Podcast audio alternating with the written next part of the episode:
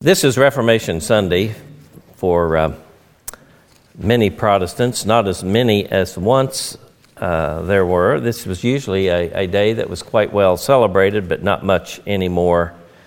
Uh, no doubt due to a couple of reasons. One is that um, uh, it seems to be maybe a way to remind that the churches are divided and we live in an ecumenical age. And secondly, of course, is that people simply forget their history. But the text today is Romans chapter 3, verses 21 through 31. Martin Luther. Most people today, when they hear the word Martin Luther, they think of Martin Luther King. But Martin Luther, the man that Martin Luther King was named after, was a 16th century Augustinian monk who now is famous in history for having been the so called author of the Reformation, a sweeping religious movement that changed Europe and changed the world. But I would like to remind you that Martin Luther was not really the first reformer at all. The Church of Rome had grown very, very rich and very powerful through the Middle Ages. It was troubling to many princes it was troubling to many priests, and it was troubling to many monks who lived in monasteries. And there had been a number of attempts through those centuries to reform the church, to bring it back to that company that was to follow the Lord Jesus Christ in, if you will, simplicity and through the proclamation of the gospel.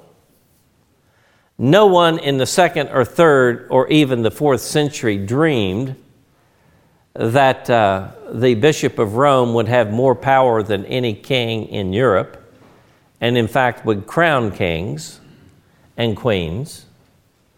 It was just unimaginable. It was unimaginable, for instance, that there would be so much wealth and riches that would accrue uh, to the papacy. In the uh, early years of the Middle Ages, or I should say in the Middle Ages, you've heard of the name of Francis of Assisi. He lived in the 12th century. There is a story that you've heard told probably where St. Francis went to Rome, and by the time he had gone to Rome, he had gained some popularity in his attempts at reforms to reform the church. But as the story is, goes, and it may be apocryphal, but I'll tell it anyway, as the story goes, it is said that the current pope took him around to see the splendor of the buildings and the magnificence of the artwork. And uh, the Pope was reported to have said to him, uh, Francis, no longer does the church have to say, Silver and gold have I none. To which St. Francis is reputed to have responded, And yes, no longer can the church say either, Rise up and walk. In other words, St. Francis was a person who represented simplicity, and he started a movement of, uh, of, monks called friars who went about preaching the gospel and, in particular, trying to reach the poor. That was an attempt at a reform. Later, about two centuries later, a professor at the University of Oxford by the name of John Wycliffe saw that there needed to be reform in theology. Not only was the church not ministering to the whole of society the way it should, but there had grown up a very Byzantine, complex theological system that needed to be not only simplified but clarified. And to do so, John Wycliffe wanted to translate the Bible into the common tongue. And he did so. He was really the first to try to push to get the Bible translated into the language of the people so that they could read it. He also instituted some other doctrinal reforms, but he was much hated for this. He was protected, but it is interesting that later on, uh, his enemies dug up his bones and burned them as a heretic.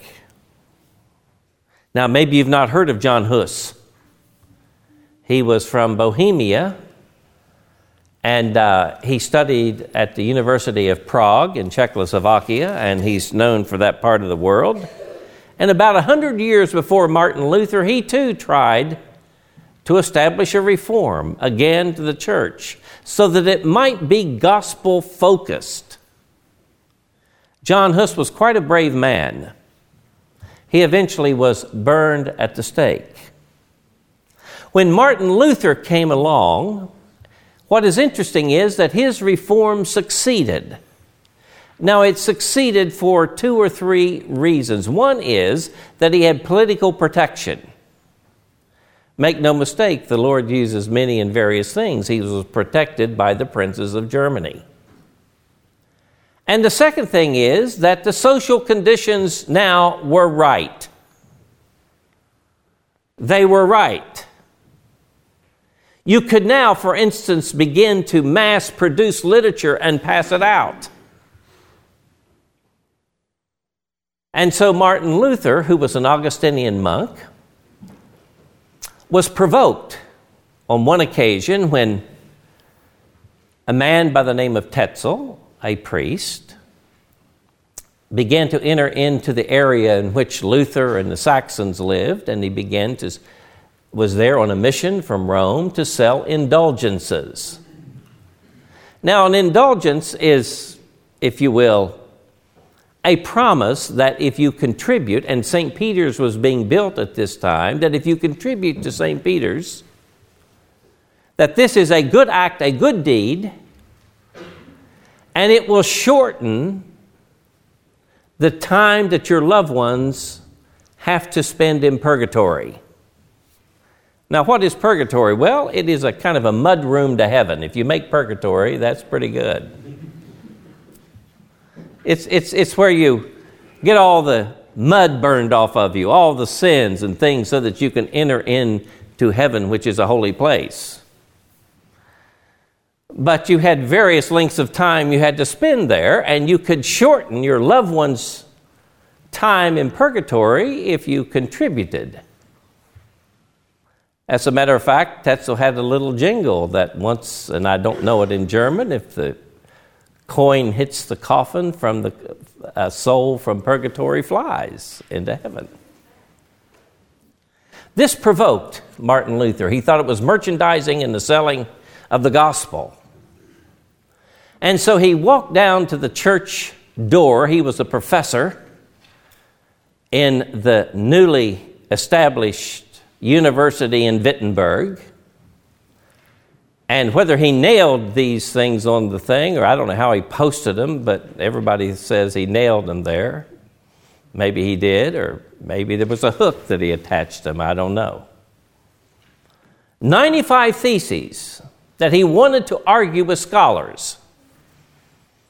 It was not meant for the layperson at all. It was meant to, to argue some of these points and practices of the church that he believed stood in the way of a clear presentation of the gospel. But it so happened, this was published abroad, and the first thing you know, he became quite a celebrity and became the focal point of another reform in a long line of reforms to reform the church. But his succeeded. And so in the 16th century, this reform movement was so grand and, and deep and profound that it changed the course of history. It, no doubt, in a larger context, was part of the Renaissance movement from the 13th century. But all of that sweep of history helped this to succeed. Luther had two questions on his mind, and he was a very sharp theological thinker. Luther was quite a man. Uh, he had a lot of pluses and a lot of minuses. He was quite profane. Some of you would be shocked to read some of his uh, ordinary writings. At the same time, though, he was very profound. He was a gifted musician. He loved to sing. And a linguist second to none. He was, he was uh, able to learn a language in short order. But he was also a profound thinker in the Augustinian tradition. And if you want to boil the Reformation down to, down to what its essence is, you can boil it down to two questions. The first question is that I'm not going to address today is this Where can I find a gospel preaching church? Where can I find a church that preaches the Word of God? It was that simple. Now, there were many churches, of course, that preached the Word of God, but there were many that were totally interested in merchandising the faith. He wanted clarity on this point. The whole reason for being for the church is that it possessed a treasure called the gospel. And that's its true riches, and that's its true power. It rests in the gospel. If you look at Romans chapter 3, Luther was reading these passages and also passages from the Psalms. But before you get to chapter 3, you find in chapter 1 that the gospel is the power of God unto salvation to everyone who believes. The gospel is good news, it's a message from another world, if you will. It is of divine revelation. And Luther really wanted the church to focus upon the gospel. That's its only reason for existence. The second question, though, is this, and this is the subject of my sermon. The second question that entered in this man's mind, and he was able to, if you will, condense these questions into very short way of understanding them. What, what, what lay fallow, if you will, in the hearts and minds of many people, Luther was able to condense into very short, understandable statements or questions. And the second question was very simply this How can a sinner be justified before a holy God? How can a sinner be justified before a holy God? No one questioned in Luther's time that human beings were sinful. Look at all of the artwork in the Middle Ages. You can go into the great churches and you will see uh, the beautiful artwork, and, and much of it is, for instance, pictures of hell and sinners in hell being pitchforked, if you will, by devils and demons. Everyone was aware that there was a hell to shun and a heaven to gain. You didn't have to convince them that there was the idea of judgment. They knew that all too well. The question was how, how, how can you escape the judgment of God, if you will? How can you escape the wrath of God, which is rightly poured out upon sinners? No one questioned that worldview. You would have a hard sell of that kind of notion today in many quarters, wouldn't you? That's the world that was, it's passed away. We're the new and the enlightened people. But if God is the same yesterday and today forever, we still have the same needs, don't we? So Luther's question is important. How can a sinner be justified before a holy God?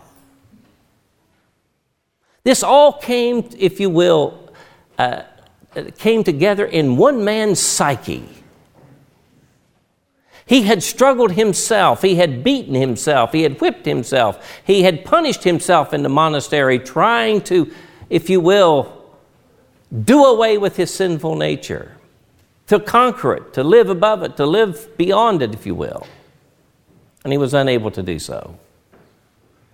Finally, a wise old priest directed him to the scriptures and he began to read the Psalms. And what he found in the Psalms was a lot more mercy than he was hearing in everyday preaching.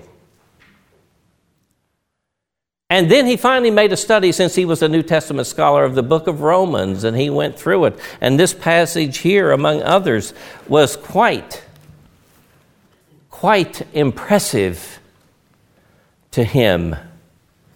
He began to read this, but now a righteousness from God apart from the law has been made known, to which the law and the prophets testify. This righteousness from God comes through faith in Jesus Christ to all who believe. He had been reading those passages with blinders on. He had been reading this passage like this with blinders on. He had been reading it with the commentary, if you will, in the margins or at the bottom, you know, like you have in the Scofield Reference Bible. So everything that he read, he read through those notes. Accepted teaching. But all of a sudden, he began to read these things with fresh eyes. And then, as he studied church history, he began to go back and he looked at St. Augustine and he says, You know, Augustine believed that you're saved by grace through faith. He went back even further and he studied St. Paul. And here he is studying this apostle. And he realized that the gospel is a very simple message, though it is a costly message. What did he come to realize? Well, he knew the problem quite well. How can a person ever be justified before a holy God? God is utterly holy. God would be just and right, Luther thought, to have condemned the whole world when the world left him or walked out or fell away from his goodness and his grace. And yet God continued to allow things to go on. And so the question is how is a sinner justified? The church said simply, you are justified through faith and works. You are justified through faith and works. Now, let me see if I can explain this. This, this, this. There is a nuance. If you read the Catholic Encyclopedia, it's, it's a very good article on this. There was no difference that you're saved by grace. The church always believed that you were saved by grace, the grace of God. If anyone were to go to heaven, it would be due to the grace of God. But they also added that grace enables you to do good works which earn merit. Moreover, the church taught that there have been saintly people who lived godly lives. And in that line, by the way, was St. Francis. That a treasury of merit was being built up that that could be yours as well. And so there was a kind of hope through the merits of others. Moreover, particularly in the high Middle Ages, Mary became especially meritorious. After all, she bore the Lord Jesus Christ, and she rightly can be called Theotokos, Mother of God. There's nothing wrong with that label. For indeed, when she gave birth to the flesh of Jesus, she gave birth to the whole Christ through the power of the Holy Spirit. And she rightly could be called the Mother of God, or as the Greeks say, Theotokos, bearer of God. She was especially considered sanctified. In fact, it had begun to be built up in the church that she too had a miraculous birth. In her birth, she was born without sin, it was held back. She was a pure virgin. Even when Luther, at 17 years of age, was struck down by lightning, he cried out to St. Anne to save him, the mother of Mary. So this was quite prominent in the minds and hearts of people. How can a person be justified? But Luther began to think profound and deep thoughts. Well, wait a minute. Did not Mary call her son her Savior? She may be blessed among all women, and she is.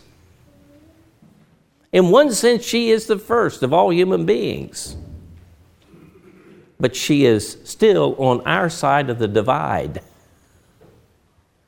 She too needs a Savior. And she was to bear a son. And Luther began to focus solely upon Jesus Christ and the gospel of Jesus Christ. And he began to understand a passage that I read to you. But now the righteousness of God uh, there is a righteousness of God apart from the law, it has been made known, to which the law and the prophets testify. This righteousness from God comes through faith in Jesus Christ. That's, that's all there is.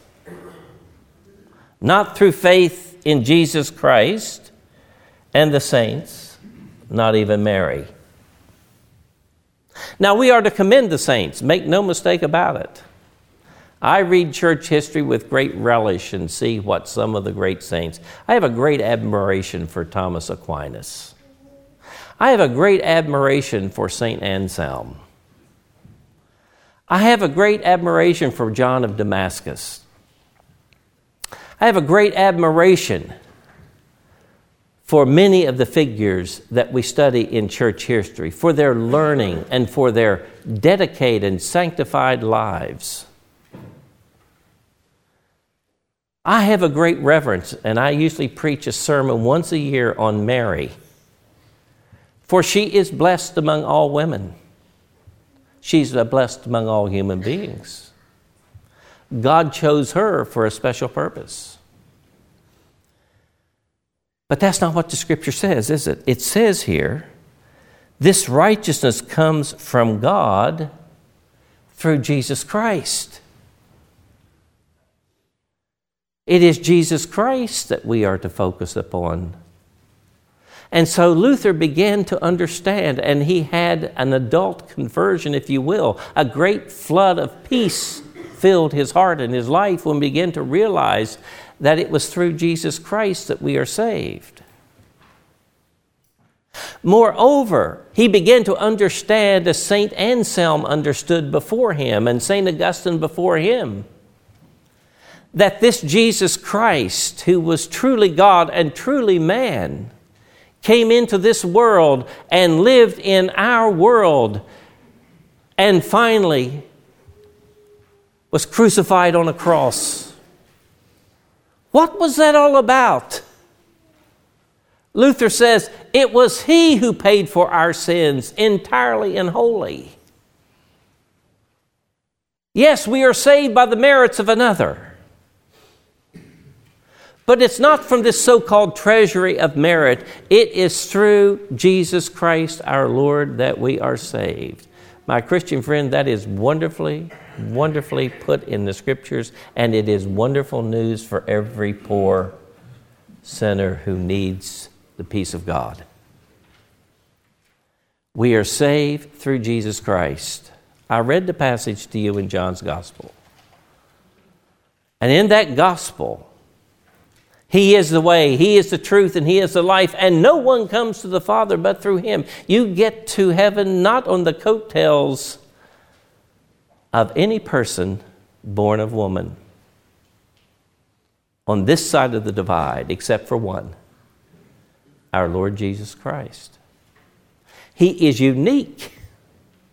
So Luther began to understand that the church needs once again to be recentered. You know, every once in a while things need to be recentered. A wheel gets out of round. You have to, you have to recenter it. Lots of things need to be recentered. And so he, his message was that the church needed to recenter itself upon the gospel of Jesus Christ. He even called the gospel the great treasure of the church. Now, Luther uh, is a very large personality in Lutheran tradition. I went to a Lutheran seminary for a while, and if you go to Concordia Seminary in St. Louis, it's a very large uh, campus for a seminary with German Gothic buildings all around. It's absolutely a gorgeous campus. There must be five or six pipe organs on campus in various places and chapels. Uh, it has a magnificent tower in the midst, just across the way from Washington University. And as you go into one entrance, you see, oh, I'm going to guess about a 25 maybe 20 foot statue of Luther. There he looms, book in his hand, in his uh, teaching robes, just like I have on, standing there, a professor with the Bible in his hand, looking out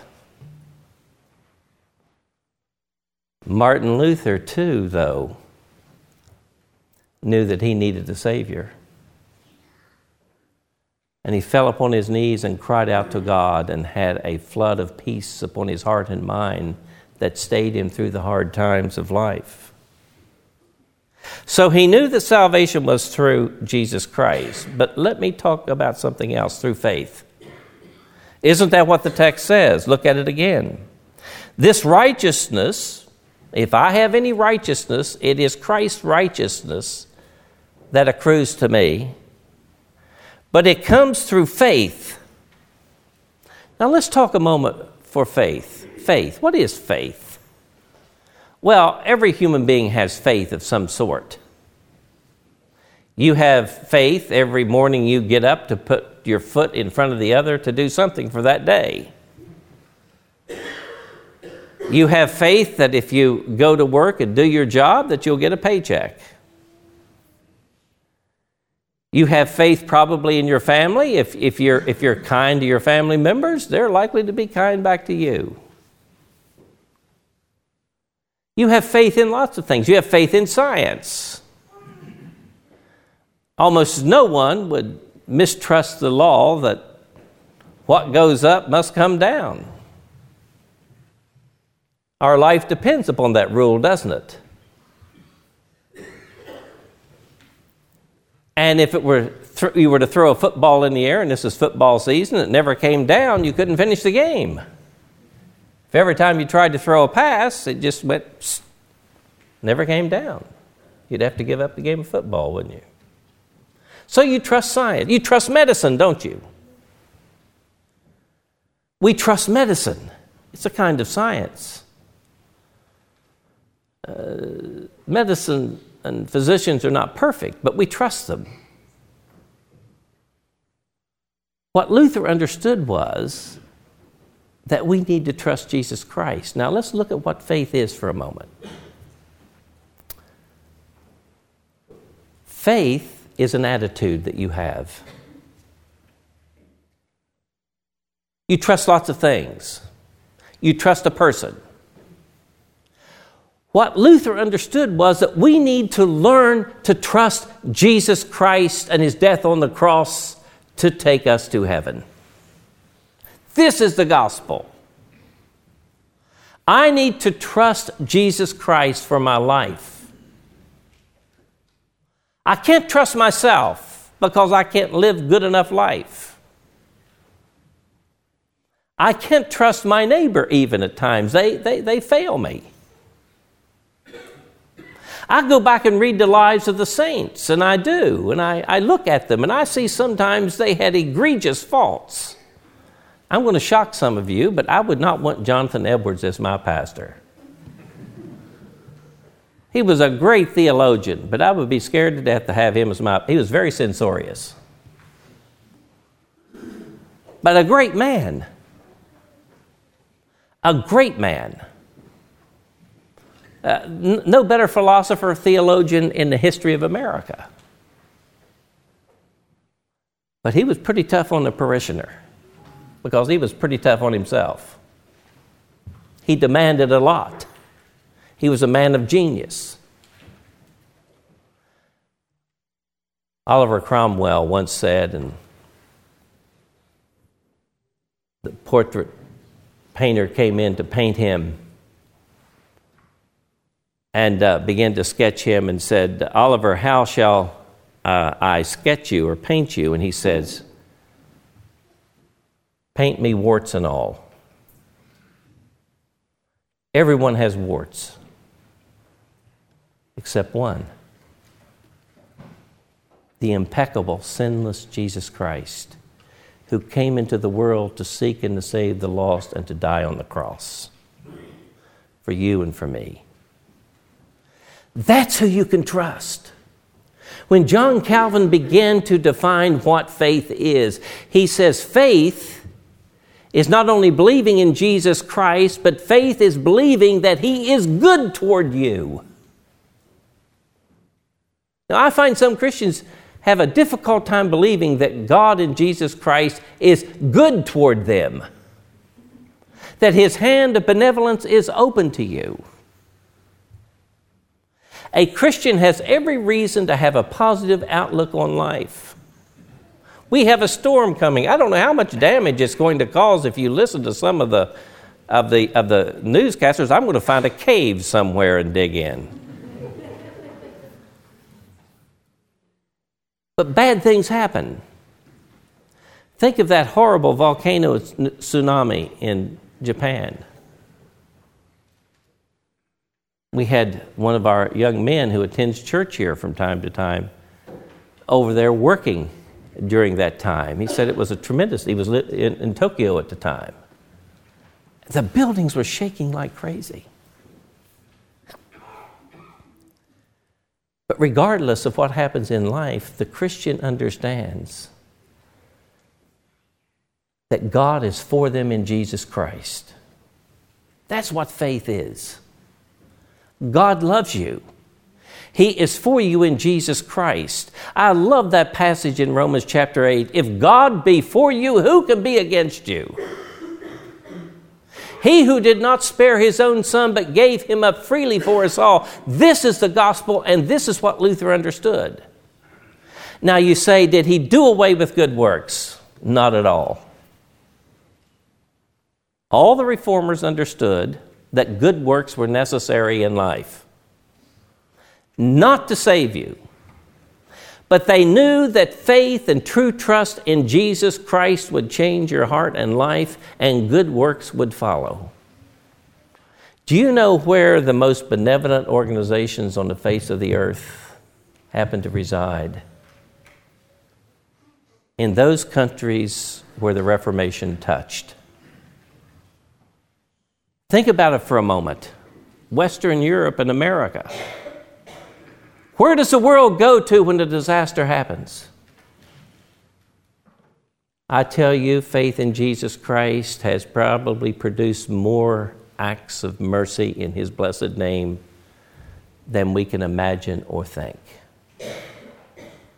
Let me, let me close simply with this. The gospel of Jesus Christ changed one heart in the 16th century. And that one heart changed a century. And that century changed the modern world. The gospel of Jesus Christ is able to transform wherever it goes. And that's why we need to be a missionary church. And that's why we need to be a church that reaches out. We have good news for our neighbor, and we have good news for the world. And it's very simply this I was reading a, a, some philosophers recently, about 20 of them who were Christians. Some of them very, very famous philosophers. I didn't know some of them were Christians. But I was reading through the list of philosophers. I didn't read them all, just catching thing. And I, they were asked one question Reduce Christianity to a sentence. And I forget the name of the woman who's a philosopher. I, I, I can't remember now her name. And here's what she said, and she hit the nail on the head. This is the gospel. God was in Christ reconciling the world to himself. Can you beat that? That's Bible. God was in Christ reconciling the world to himself. You are called to trust that. Praise be to God for the Reformation. Amen.